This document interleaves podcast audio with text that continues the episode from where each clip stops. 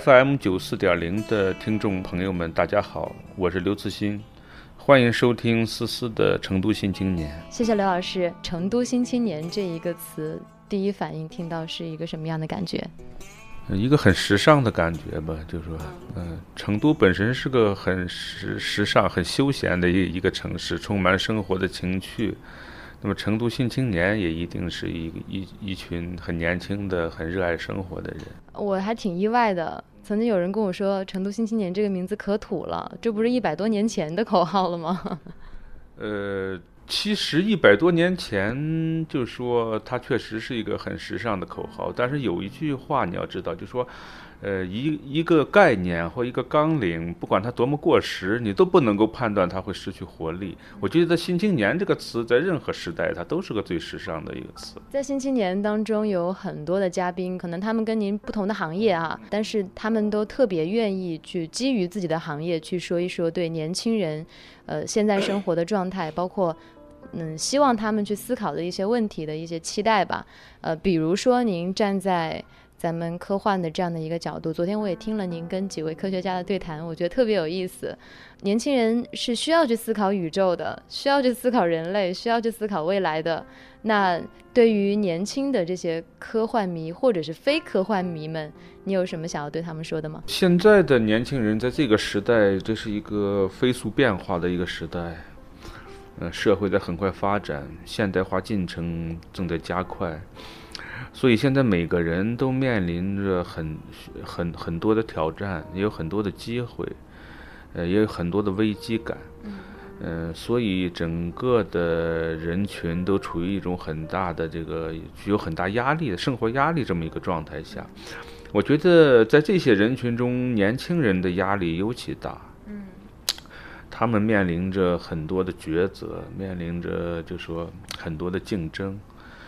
呃，我我只是作为一个科幻小说作者吧，我只是希望大家能够，嗯呃，在每天我们去应付我们这种压力很大的生活的同时呢，呃，我们也要就是清楚我们正处在一个，呃，一个历史的转折点的时候，呃，处在一个对于未来的话。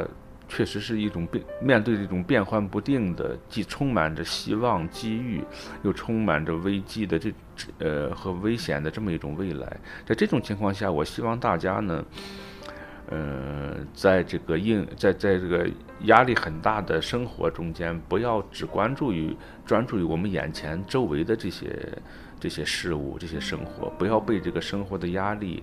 呃，遮住了眼界。我们应该抽出一些时间来，向我们的生活之外，向我们的城市之外，嗯，甚至向更远的地方去看一眼，嗯，扩大我们的视角，扩大我们思维的这个深度。这样的话，呃，可能会对我们未来的生活，呃，有着很重要的、很重要的意义吧？我觉得。您刚刚说到，我们处在一个历史的转折点，除了有一些嗯，可能比以前更多的机会之外，您提到了一个词，也是我在您的作品当中经常会有的一种感觉，就是风险危机。您所指的这个风险和危机，跟作品当中说到的，包括外星文明的可能的入侵，或者是说我们地球上存在的一些不和平因素，还是说人性之间，您所提到的，甚至有些是与生俱来的恶。这些危机，它是一个综合的危机，还是说您有所指代？这个都有吧。危机的话，所有这些都包括了。嗯。呃，你你比如，就去年还是前年的那个《新发现》杂志上有篇文章，叫“呃，世界末日的十六种可能”，就他列出了十六种可能的世界末日。其实真要列的话，比这个十六种还多得多。嗯，就是说，我们这个时代目前确实是处于一种飞速变化、不确定的很多有很多不确定因素这么一个时代。它不像那个过去的古代的那种很稳定的一个一个时代，变化不大的时代。呃，有很多潜藏的这个危险和危机。但是另一方面，我们不能够因为。这些潜藏的危机、危险，包括特别是对科学技术可能带来的这种负面作用，就停止科学的发展。呃，就在生活上，在整个社会政治经济上固步自封，我认为这这是最大的危险。嗯，我们应该直面这些危机，呃，同时要也要坚定的，呃，去沿着我们沿着我们的目标向前走。我也想到了一个画面，就是您在很小的时候，有一个晚上，你正好抬头看到了天上一颗很明亮的星星，后来你知道那是东方红一号。在此之前，人生当中看过的第一部科幻小说《地心游记》有了这样的一个概念，并且你后来有了这样的一个经历之后，是否就开启了您自己对整个宇宙的一些幻想？我对科幻的兴趣和热爱就是从那个时候开始的。当然，那只是一个开始，以后还有一个慢慢积累的一个过程。就说，嗯，但总的来说，呃，在整个生活中，呃。就是对科幻的兴趣，对未知世界的那种向往。总的来说，随着年龄的增长、阅历的增长，还是越来越强烈的。嗯，就是嗯，并不想局限于自己这种呃平淡的日常生活，想看到更远的、更广阔的世界。嗯，虽然这个在日常生活中做不到，那你只有用想象力去触摸这些世界。嗯。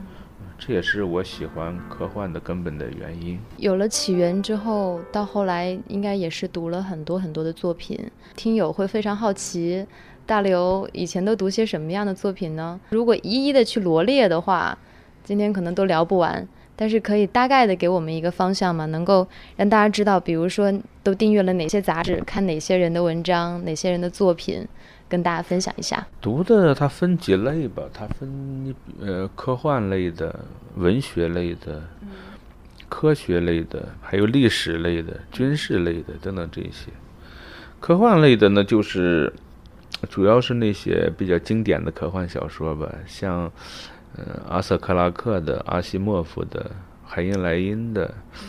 嗯，这些科幻小说，还有其他的一些美国比较著名的作家的那些科幻小说，包括奥威尔的、威尔斯的等等。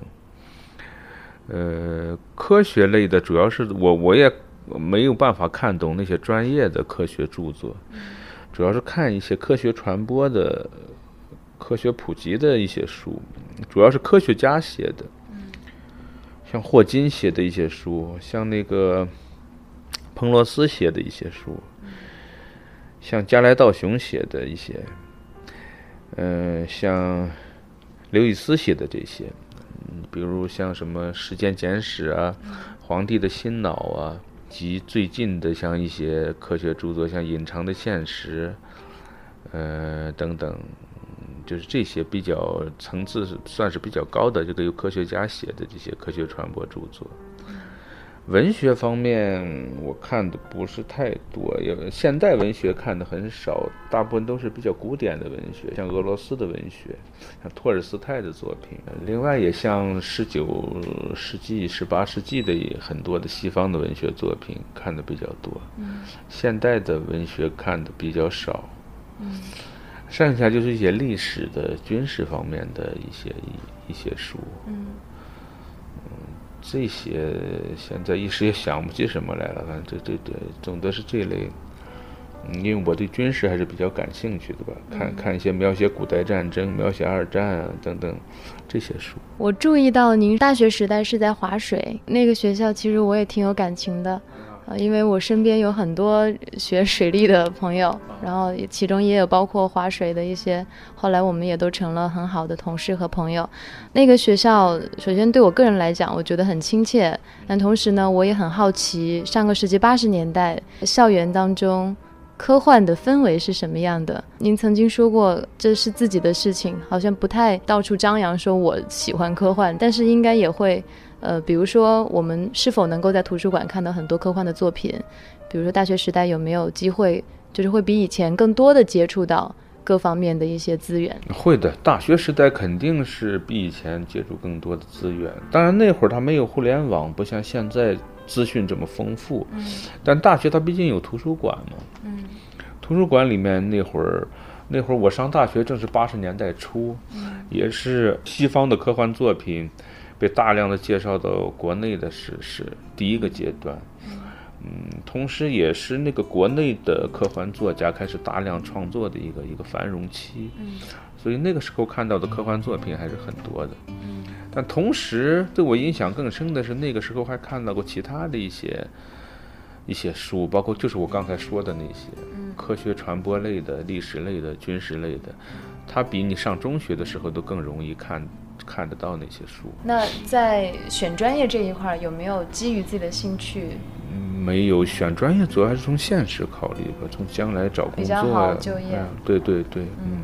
那四年的学习当中，嗯。有没有曾经遇到过在这方面志同道合的朋友？没有，那会儿科那会儿科幻还是比较繁荣的，影响力也比较大，嗯，人们阅读科幻也比较多。但是具体到周围，我没有遇到过对这方面特别感兴趣的人。是不是因为大家都不是特别张扬？因为阅读是很个人的事情。嗯，不是，就确实就没有对这方面感兴趣的人。嗯，不不是张扬的问题。那您会觉得孤独吗？这个也不需要非得有志同道合，你自己喜欢自己去看就完了，这个无所谓的。但是比如说看像您的《三体》，就很多人看完之后特别愿意跟别人讨论。那会儿有过一些作品，大家都广泛的在讨论，像我上中学时代的《珊瑚岛上的死光》，嗯，这类作品很流传很广在班上。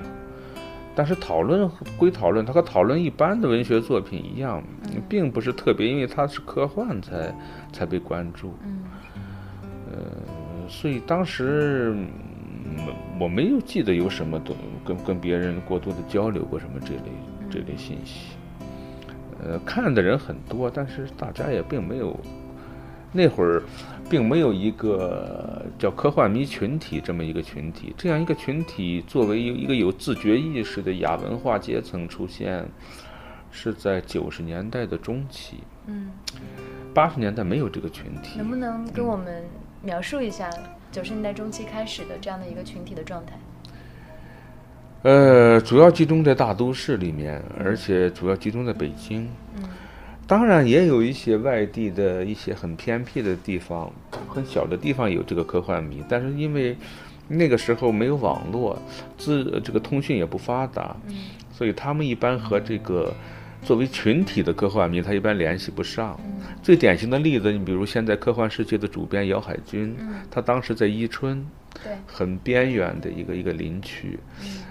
呃，他他能够和这个也是能够和这个国内主流的这个科幻迷媒体团团体保持联系，呃，还是一个很很个别的事情。像我作为一个科幻迷。长期以来，我我一直和这个国内的科幻迷群体就是没没有任何联系，没几乎没有什么联系。所以大部分那个时候，真正成为团体的科幻迷，一般就是在北京、上海这些地方。我觉得主要还是在北京。北京有一个比较集中的一个呃科幻迷群体，他们还出版那个杂志，杂志叫《立方光年》。嗯。呃，这个群体里面后来走出了很多后来著名的这个科幻作家，呃，都是从北京出来的，像星河、林晨呢、杨平、苏学军，嗯，还有谁啊？反正有有一当时，因为当时那个北京的作家群，它作为一个很紧密的、很有特色的群体，它它是作为这么一个群体出现的。开始他们其实就是科幻迷群体，后来成为这个作家群体。您描述到那一个。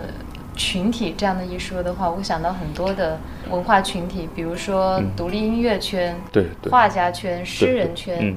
那么，我觉得科幻它现在在我们的概念当中，它也形形成了它的圈子。包括我们现在在成都，也有人说成都现在也是一个很重要的这个科幻重镇。对对，科幻世界在这里，然后也有很多的科幻迷，同时呢。也每年都会有一些盛大的一些交流的活动。对，我觉得这样的活动是非常有意义的。那么对于科幻作者来说，这样的一些交流，包括跟科学家的交流、跟读者的交流，呃，或者是跟我们这样的媒体的交流，它的意义在哪里？呃，交流的意义可能因人而异吧。嗯，交流当然大家能够呃共享大家感兴趣的东西，呃共享大家热爱的东西。肯定是一个很有很好的一个活动，对吧？能够产生思想的碰撞，能够产生更多的想法、更多的灵感，这对于一个作家也很重要。嗯。但对于我个人来说，嗯，我好像没有和别人交流的愿望，在科幻方面。因为即便是到现在，你要国内的这个科幻迷群体、科幻圈子，已经是个比较大的人数比较多的一个一个圈子了。但我平时与他们并没有太多的联系，这可能是因为我住的地方相对来说离这个大城市还是比较远吧，是一个中等城市。你直接的见面，每天可能聚会啊，可能和不不太不太能行，不太可能。啊，所以联系也不多。嗯。呃，和读者也一样，我目前和读者几乎没有任何联系，除了就是说，签售。呃，签售啊这些活动、座谈有联系。平时我我也没有读者的朋友。嗯。嗯，除了当地少数几个朋友之外，就和外地的朋友没没有任何联系，读者朋友。所以说，我是习惯于那种一个人工作、一个人创作的人。嗯。呃。但当然，你说的和科学家的交流，我还是很希望有这样的交流。很可惜，人家科学家并不想和我们交流。哎，像哎对对，像昨天那两位科学家确实是，呃，很很不错，人人家自己呃来交流。但是从更广的意义上说，嗯，比如我们所感兴趣的那些领域。那些很前沿的领域，呃，在现在的主流科学家的眼中，科幻你毕竟还是一个，呃，科学之外的一个比较边缘的一个东西。当然，这种情况正在改变。呃，很多的科学家就是呃，都都在开始接触科幻，甚至进入科幻这个圈子。比如像李淼老师，物理学家，呃，甚至像昨天两位是是研究生命科学的科学家，还有一些航天的科学家都有。但总的来说，目前这个科幻界与科学界的交流，它还它这种交流还没有全面的建立起来，还不像在美国那样。像美国有很多的科幻作家，就有些科幻作家就，呃，直接进入他的航天领域，甚至做顾问呢，干什么的。在我们现在还还没有达到那种程度。嗯，你有没有这样的愿望，有一天可以参与真正意义上的科学研究？真是不可能的。我我即使有这个愿望，也没这个能力。科学研究是需要专业能力的。科幻作家他只是个写小说的人，他并不具有任何专业知识。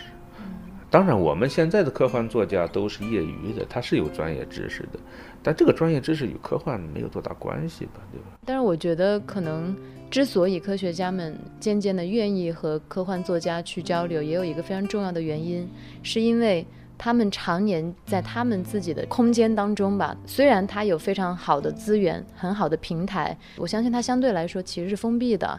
但是我总觉得科幻作家的脑洞是无限的，可能他们也需要在科幻作者的一些作品或者是一些思维当中寻找新的一些开口。这其实是一个对科幻最大的一个误解。就是说，我们和科学家交流，主要是从我们自己的利益着想，我们想从他那儿得到东西。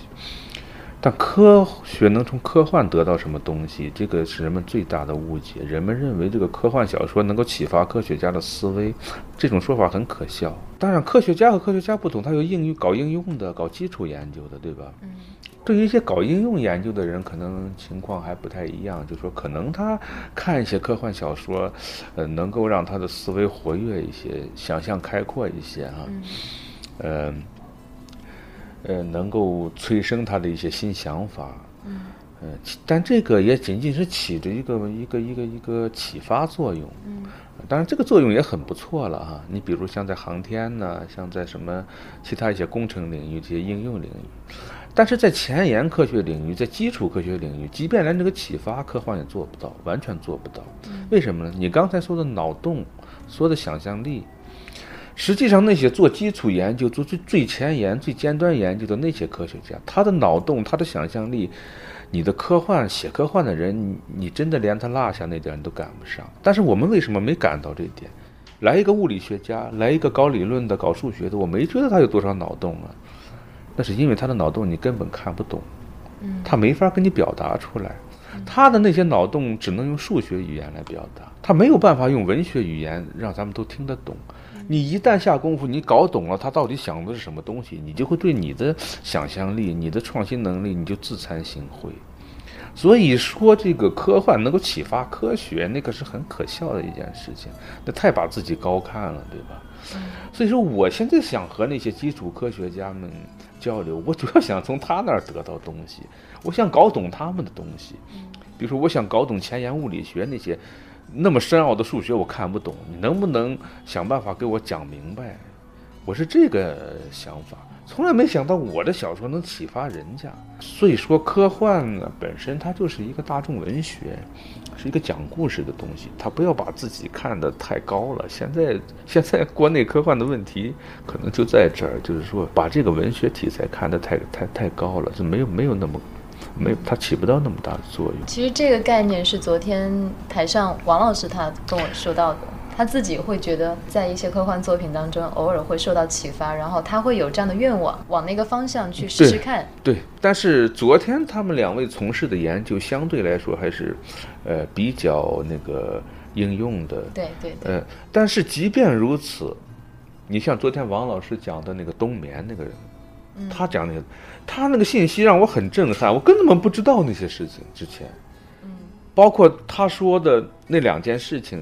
呃，虫子那个我倒知道一些，他那说的老鼠那个冬眠，其实我只听了一半儿，我前面出去有事儿了，包括甚至后面那个登山队员在雪地里，那我我不知道这事。体温降到二十二是啊，我哎，几乎停。啊，对呀，我不知道这事，而且他把这个事情和和和人类的冬眠联系起来，我从来没想到这个事情。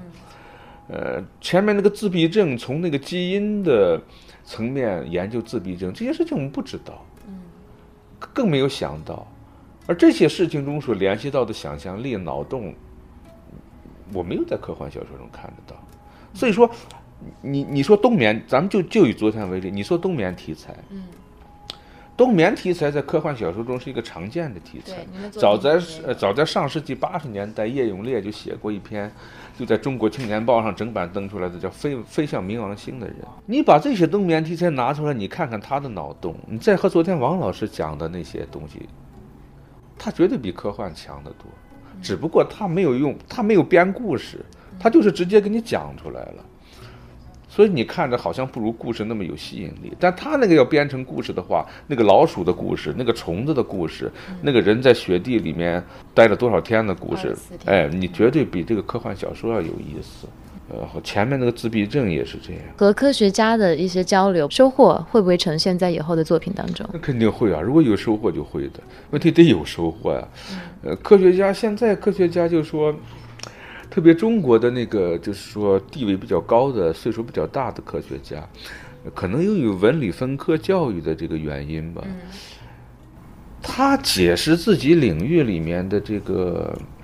知识，他很他，我觉得很难跟你用咱们，呃，很生动的语言让你听得懂。嗯。但是新一代的科学家，包括昨天的裘老师、王老师，还有那个李老师这样的科学家，他们和老一代的科学家是不一样的。他是完全另一种类型的科学家，他知识面很广，很有语言表达能力，文理俱佳。嗯。我们还确实很希望和这样的学者去交流。嗯。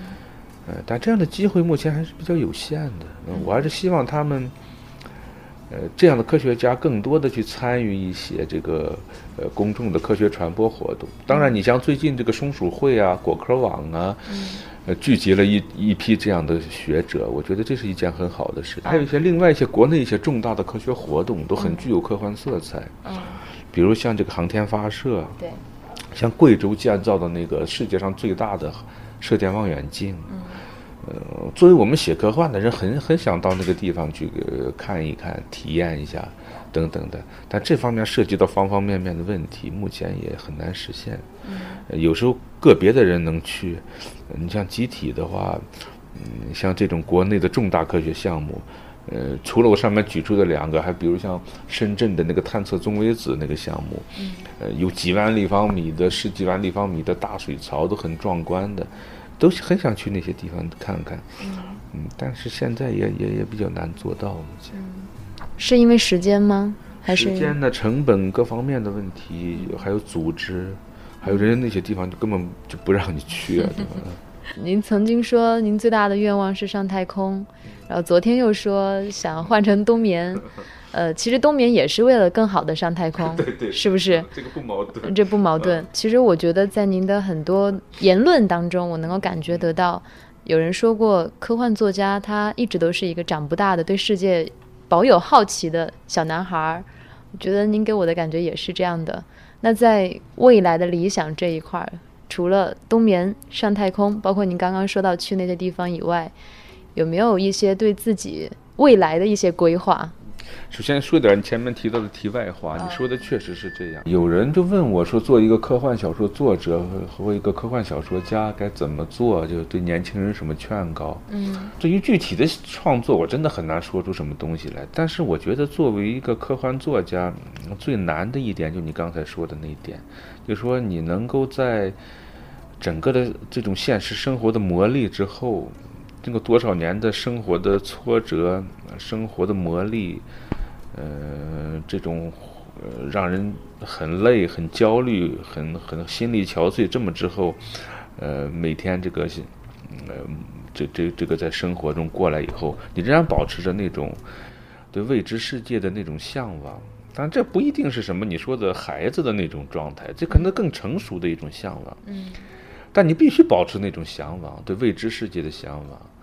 呃，对那个我们尘世红尘之外的那个呃很超脱的生活的那种向往，对遥远的东西、遥远的时空的那种那种探测的愿望，这个十分的困难。这个坦率的说，不是一般人能做到的。但是你作为一个科幻作家，必须做到这一点。呃，我认为我自己是能做到这一点的。呃，至少现在还能做得到。你说过后面这个问题，就是说除了冬眠，什么还有什么更多？上太空。呃，上太空更多的愿望。嗯。更多的愿望，我就是想尝试更、更新、更新的，就是看到更多更新的世界，尝试更多更新的生活。那这个愿望多了。嗯。你比如前面两个愿望都是外向型的，就是一个是在时间上向前走。对。呃，一个是在空间上向前走。还有一个愿望，也有那种比较内向型的愿望。你比如，假如互联网真的发展到那一步，呃，人机接口能够让人到网络中去生活，那我当然也愿意尝试这种生活，嗯，对吧？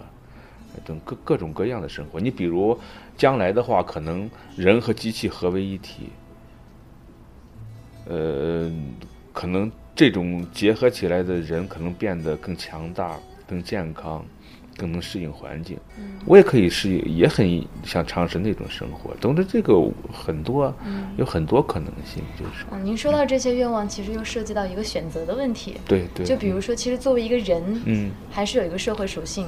对。比如说，您还是一个父亲，是一个丈夫。对。很难去牵一发动全身去去做一些决定。对对。嗯，有没有曾经想过，假如有这样的机会，嗯，那么？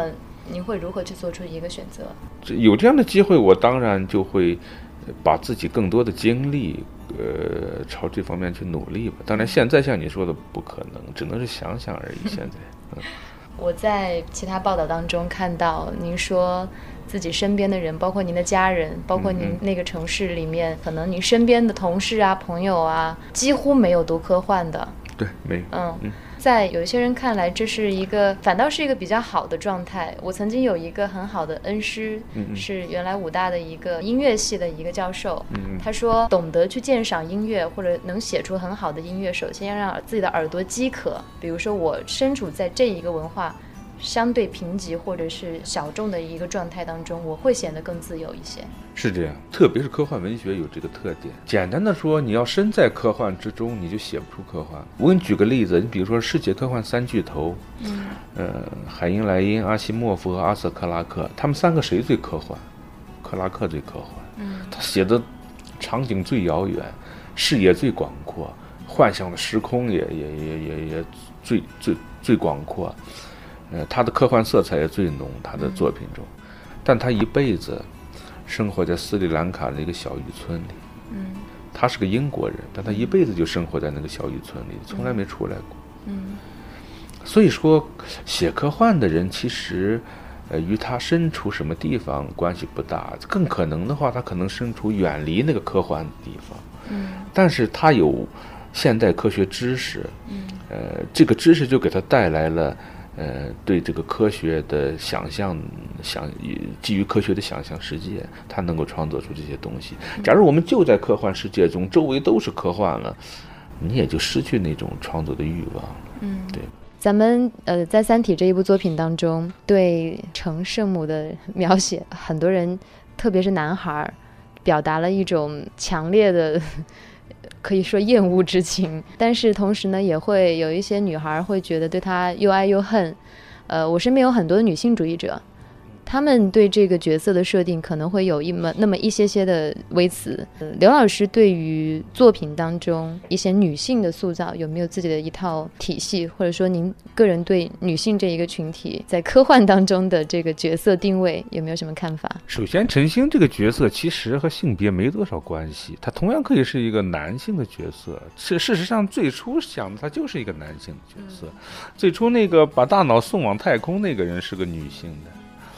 呃，只是后来觉得这个书里的这个性别的数量不平衡，就又把呃呃对对，把它呃作作为女性角色。从我自己仅仅从我自己的创作角度来看，作品中的性别意识并不是太明显的，它只是角色嘛，只是故事中的一个符号。你比如像这个陈心，它就是这么一个符号，它代表着我们。在我们现实环境中，大家都普遍公认的一个正确的呃价值体系和道德观，代表这么一个符号而已。这个并不是非得女性才能成为这种符号，男性也可以成。所以说，大家关于性别的这个讨论可以休止了。不会休止的，但是从我自己来说，我只能解释吧。这这个，嗯，至少这个性别的，在在我的小说里不是太重要的一个东西。好的，呃，还有人在说看完《三体》觉得生死都不重要了，呃，刘老师怎么看待生死这个问题？生死很重要的，我自己不不管对我还是对任何人，生死都是很重要的。事实上，在《三体》中，生死生死也是十分重要的一件事。《三体》从头到尾就是为生存而战嘛，他为了生存所付出的代价是十分巨大的。那怎么能说生死不重要？要不重要就没有这整个《三体》这部作品了。我们就等着去死就算了，对吧？作品当中也有一些人看到一些一读就马上能够记住的一些话，比如说那一句，呃，可能丢失了人性，我们会失去很多；但丢失了兽情，我们会失去一切。在您的。包括黑暗森林法则啊，包括你很多的论点当中，你你会比较关注生存这件事情。包括您刚刚跟我讲到青年需要需要去思考的一些东西，呃，我们不仅仅有一些机会，也会面临非常多的危机。这个东西可能也跟我们的生存相关，呃，但是有些人就会觉得，在这样的一些概念当中，他们会觉得很残酷。您是怎么样看待关于？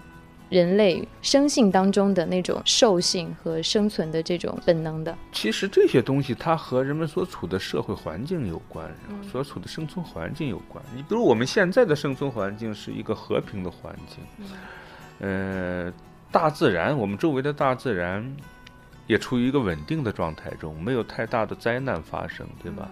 我们周围的太空环境也是比较稳定的，无论是太空中的自然环境，比如太阳爆发呀、超新星啊这些，还是外星人入侵都不曾出现，所以我们目前是处于一个太平盛世的环境中的。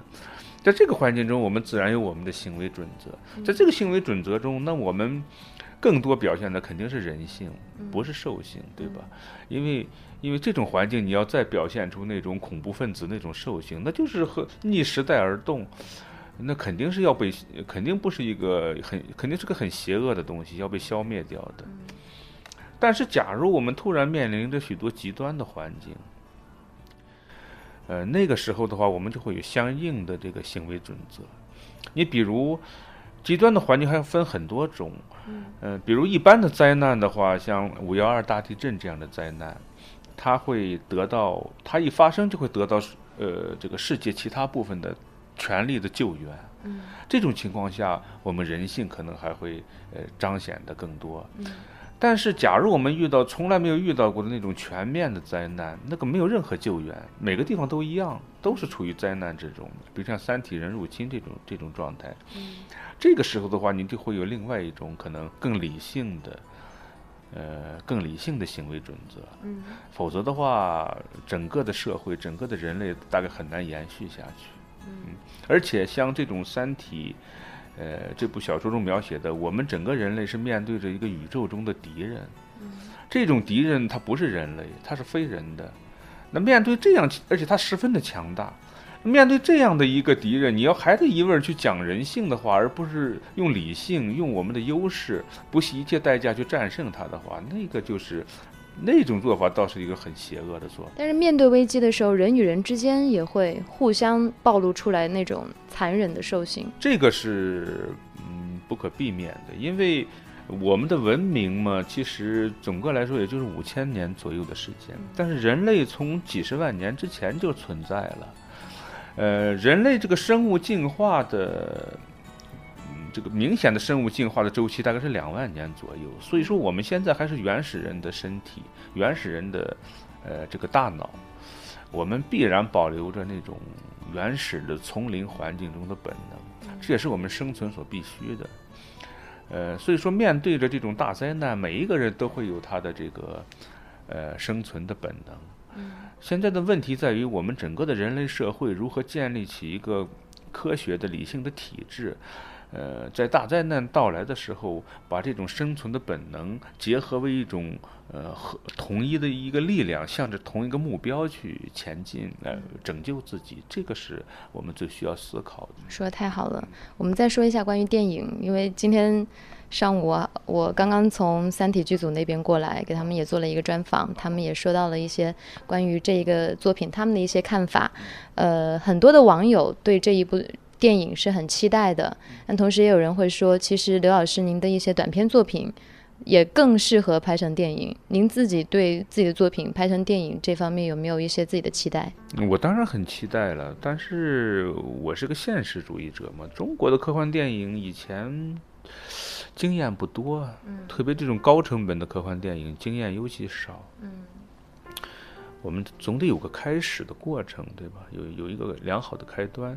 像这种大成本的科幻片，投资几个亿的科幻电影，它是一个很复杂的一个一个一一个项目，面临着方方面面的制约，呃，面临着很多的这个困难。像这样一部电影，你能够投拍，最后。能够完成，最后能够和观众见面，这已经是一个很有意义的一件事情了，已经一个很大的成功了。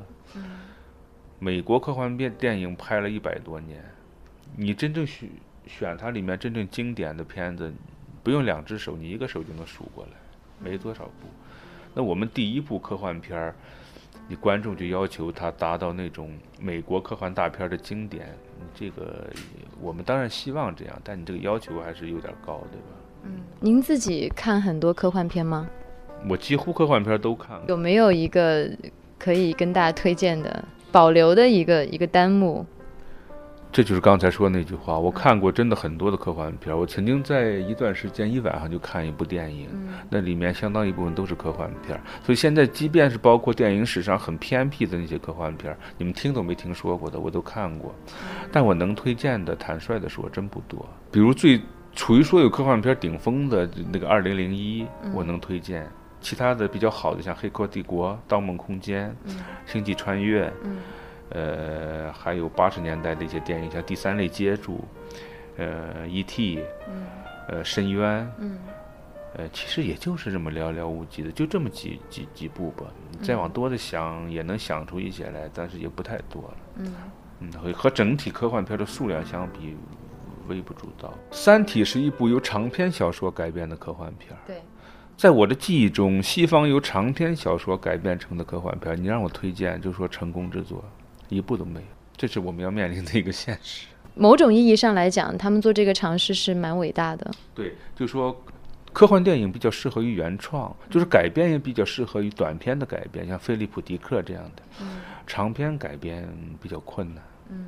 期待吧，二零一六年我们好好的看一下。在《三体》之后，你写了一部作品，写了两年，后来觉得自己不满意，全扔了，从头再来这样的一个一个经历，你方不方便跟大家说一下？就为什么会有这样的一个行为？其实大家有个误解，觉得好像一个作家他写小说，呃，开了头就会写完就会发表。其实像写一部作品写到一半把它作废扔掉，这反而是个创作的常态。每一个作家都是这样，大部分作家都是这样，这没有什么异常的，对吧？你甚至包括自己的想法、自己的创意，十个里面有一个最后能变成文字发表了，就就很不低了。嗯，呃，其实这两年作废的作品不止一个，哪有？其实真的不止一个，这这是一个很正常的状态。嗯，就说因为写长篇，你其实没有写，就是你想到一半觉得，呃，嗯，觉得他那个你对他的故事失去信心了，你就会果断的把它放弃。你会不会觉得失落呢？不会不会，这是正常的状态。毕竟花了两年的时间。呃，那没有办法，写作《三体》的过程中也作废过很多的作品，包括你像当时为那个《九州幻想》写的长篇小说，那就花了将近半年还是一年的时间。嗯，写作这个《三体》的过程中，还创作过两部长篇的和军事有关的科幻小说，最后也放弃了。嗯，这个很正常嘛，没有办法，那就什么？你要不放弃，会浪费更多的时间。你你看他不行，只能果断的放弃，否则会浪费更多的时间。不管你愿不愿意，以现在中国唯一一位雨果奖获得者这样的一个身份，你都是中国科幻的领军人物了。你更喜欢以前那种安安静静自己写作的感觉，还是现在这种更有号召力，能用自己的一己之力去促进中国科幻这样的一种状态？呃，怎么说呢？我更喜欢的这两种状态结合起来，就是说，首先，我我当然喜欢现在喜欢现在取得的成就了。我说我不喜欢的太虚伪了，对吧？我我现在收到那个雨果奖奖杯以后，我就把它放在我家那个电视机的旁边，每天看电视的时候都能看到它。每次看到它，坦率的说，都有都有一种强烈的不真实的感觉。而现在那个雨果奖，他为了因为我是中国人，他特别给那个奖杯做了一个中文的标牌给我寄过来，把它再拧上去就更不真实了看的。因为当时他离我的距离是相当远的。你甚至把一个诺贝尔奖奖诺贝尔文学奖的奖牌你挂到那儿，我都没有那么不真实。嗯，所以说我还是很喜欢现在这种享受自己成功的这么一种状态的。但是如果这种状态能和过去那种能让自己安静的状态结合起来，那就比较好了。就是说，你既有这样的成功，又没有人来打扰。但是这个当然很难做到的。同时，呃，这是国内科幻文学的一个一个发展的契机。我当然应该在这个契机上尽到自己的责任，呃，利用这个机会去宣传科幻，这也是自己应该做的。嗯，我已经在您最近的一些。出席的活动啊，包括您的各种采访当中，感觉到了您是担负起了这种使命感的。说句实话，会不会觉得疲倦？因为您您也很想念以前那种安安静静一个人在自己的，就像我刚刚说的，饥渴的耳朵、饥渴的心灵当中去写作的这个状态。疲倦倒没有，因为应付这样的。媒体采访其实很容易，为什么这么说呢？就是说，关于科幻的采访的问题都差不多，呃，所以说你有些问题你已经倒背如流了。前两天有个网友在网上贴出一篇那个呃文章，就说呃替大刘接受采访，说你们那个问题不用问他了，我知道他怎么回答的。他底下回答的确实就就就那么几句话，所以说这个并不难，也不觉得累。但是这个它毕竟它会占据你很多的时间，对，呃，当然在在我所在那个中小城市还占不了多少时间，就电话接的多点而已。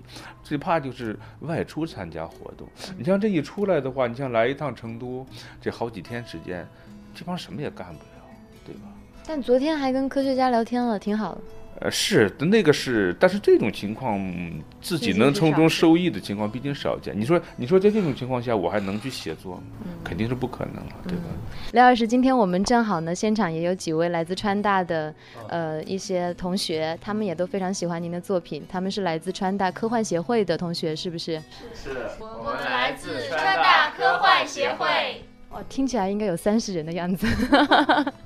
呃，刘老师，正好他们也在现场，就让川大的同学们给您提几个问题，好吗？好的。我是川大科幻协会的许和，谢谢老师。啊，老师，我想问您，就您看过那个《同人短片对吧？《三体》的水滴，就你能谈谈你对这个的看法吗？呃，我也觉得他拍的很很很好，很震撼。就说，反正我看这个科幻影像，不光是看《三体》的科幻影像，别的科幻影像也在那很长时间也没有他带来的那种震撼的感觉。就就是说，呃，关键是他这个影像里面确实，他这个影像的创作者很有那个科幻的感觉。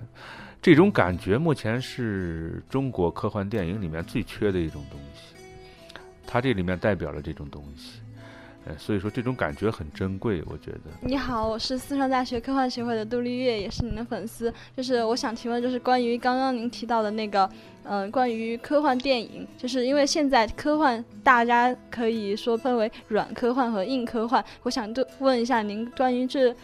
这个定义的看法，以及那个科幻电影的那个类别的这种看法。首先，我觉得一般是我们科幻界内、科幻圈内，它不用这个硬科幻、软科幻这种方法，因为科幻文学其实是多种多样的、丰富多彩的，它它有各种各样的不同的作品。嗯，我觉得首先科幻文学应该保持一个就是百花齐放的那种风格多样的那种状态。呃，各种各样的作品，它都有机会得到发展。另外一个方面，科幻文学本身，它作为一个类型文学题材，它肯定有它不可替代的地方，可能肯定有它核心的东西。这种核心的东西肯定是与科学有关的，因为科幻毕竟是由科学催生的。我我觉得在保持这种科幻文学。呃，百花齐放的这种同时呢，也应该清醒地意识到科幻的核心是什么。这种核心你要丢掉，科幻文学就失去了存在的基础了。至于科幻电影呢，就说它和科幻小说还不太一样，因为科幻小说它可以面向这个科幻迷，面向科幻读者群。但是科幻电影，特别是大成本的科幻电影，那是不可能指望这个科幻迷来撑起这些票房的。你比如中国的科幻迷，目前大概统计科幻读者，长期的科幻读者大概有个一百到二百万人的样子。那么这么一个规模，你一个四五亿、三四亿，甚至两亿，就算两亿成本的票房的电影。呃，你要知道，他是没有办法靠这些人贡献这些票房的，因为你两亿投资的电影，你票房至少达到四个亿甚至更多，你才能够赚到钱。呃，所以说，科幻电影它要面向普通的这个观众，那么它必然它就不可能，它必然就和这个科幻小说要有一定的区别，它不会像科幻小说那面里面有那么纯正的那个科幻理念。换句话说，就说它不太可能。呃，是那个科幻、科幻读者、科幻迷，甚至科幻作家心目中的那种那种。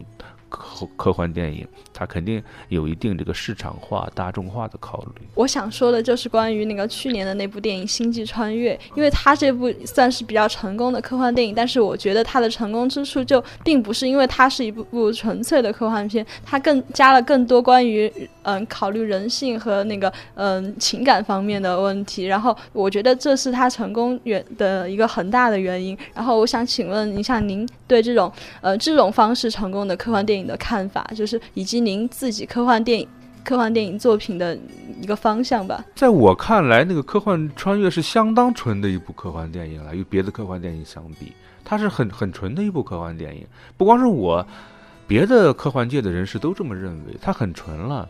它里面那个科幻内核也好，嗯，科幻创意也好，都是占的，在它电影里占有重要的比例的。你要和其他的一些电影相比，已经很纯了。我觉得科幻电影能做到它这样，你就可以称之为一部比较纯粹的科幻电影了。至于里面的人性也好，呃，还有其他方面也好，呃，这是每一部电影里面都有的吧。科幻电影它也是电影文学的一部分，它也得表现人，它不可能完全离开人。像那个比较特殊的特例，像二零零一那样，几乎是完全离开人了，而且取得如此巨大的成功。但那个只是一个特例。呃，大部分电影我觉得，呃，还是应该像《星际穿越》一样，把这种对人性的表现与它的这个科幻内容很很好的结合起来。嗯，刘老师你好，我是四川大学科幻协会的高宇。嗯，我就是想问您，刚刚谈到那个我们现现在这个年龄，然后生存压力啊，平时的事情都很多，生存压力也很大。我们科幻迷接触科幻，只能只能通过大部分都是通过科幻电影，还有那些科幻的小说作品。但是你也刚刚也谈到，我们只是大千世界的一粒灰尘，所以我们尽管幻想很多，但是我们了解的渠道很少，真正能实现的渠道，我们可能平常人。一生都不能去去到宇宙去看观看这个星球真正的样子，所以你长此以往，我觉得就会陷入一种矛盾。您您对这个问题怎么看？这也是每个人都面临的现实。我们是日常生活就是这样平淡无奇的，这没有办法。这也就是科幻文学存在的一个理由吧。有些东西一辈子可能只能用想象力去触摸。呃，但是你至少得保持这种想象力才行。呃，这是我们不得不接受的现实吧。我觉得每个人首先他，呃，应该面对生活，适应生活，就是脚踏实。有一句话就是脚踏实地。另一方面，在脚踏实地的同时，他也应该能把目光。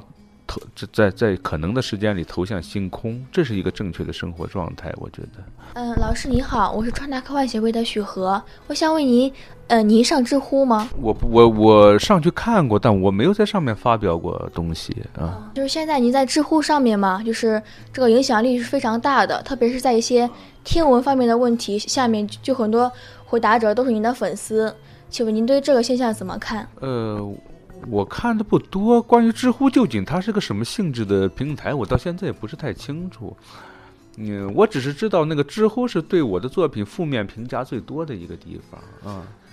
嗯嗯，具体别的我不是太清楚，因为它不光是在知乎上，在豆瓣上，在其他的地方都有大量的讨论。呃，可能我觉得豆瓣上那个讨论的那个帖子数、信息量比那个知乎上要大得多。呃，另外在水木清华论坛上呀，各方面，像水木清华论坛，它那个有个叫科幻论坛，你现在就叫它三体论坛就行了，它这就是这个话题，也我觉得这也不是个正常现象。这知乎上相对来说我还是看的比较少的，你说的那些天文方面的我倒没有看到过，我关心的是知乎上它这个呃网民的构成是什么，这这个和豆瓣和水木清华应该都不一样的，但这个我不是太了解，就是说。好的，谢谢老师。构成就是主要是还是大学生为主，对对对，嗯，在国外留学的就是要多一点。对对对对。节目的最后还是回到我们永恒的话题，您认为最宝贵的青年精神是什么？我觉得最宝贵的青年精神，我先说最宝贵的中年精神和老年精神是什么？就最宝贵的中年和老年的精神，就是我开头说的那样，在你经历过生活的磨砺，呃，你经历过生活的磨难。呃，至少是很曲折的经历吧，呃，也经历过生活的平淡琐碎，那个心力交瘁的疲劳之后，你仍然保持着对那种，呃，新世界的向往，对对新生活的向往，嗯，对那种在时间和空间上很遥远的距离的那个未知世界的向往，或者就是一种一种，呃，对整个世界的好奇心和热情。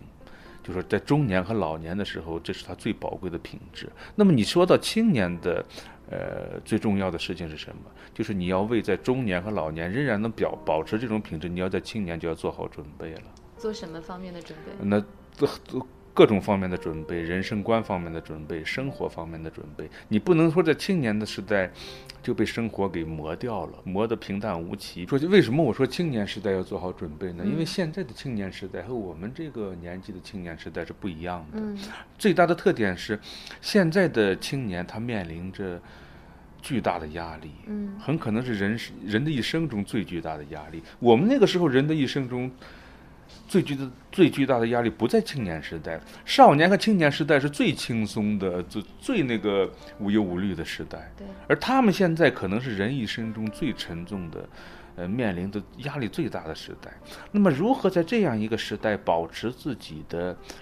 我不是说童心哈，我说的后面说的对新世界的那种向往，不是童年的向往，是一种更成熟的向往，就是保持这么一种，呃呃。对生活之外的，就是遥远世界的新世界、新生活的这种向往，嗯，这个在青年时代你要做到还是很困难的。你要做不到，那你的后半辈子你你就更难做到了。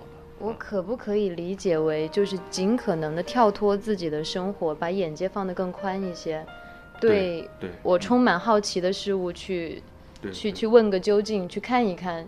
然后在不断的追寻的过程当中，你会找到新的问题。这总的来说是这个样子，就是从更哲学的层面上上来说，你要时刻意识到，你是大千世界中很小的一个一粒灰尘。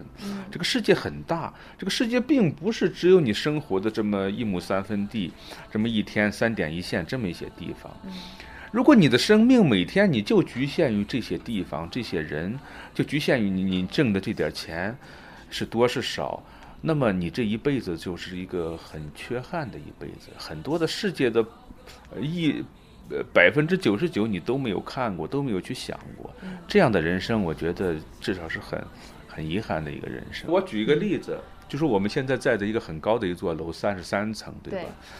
你这样的生活，就说你你如果说是，呃，真正局限于自身的这种现实的琐碎的生活，就相当于你一辈子你。整个这栋楼都是你的，你哪儿都能去。可你一辈子只住在地下室一个储物间里住一辈子，你想想这是不是很遗憾的一件事情？对，那个差别是很大的。谢谢谢谢刘老师跟我们成都的听友一起分享这些，也希望以后能够看到更多您的作品。给他点时间，让他好好写。谢谢刘老师，辛苦了今天。你为什么也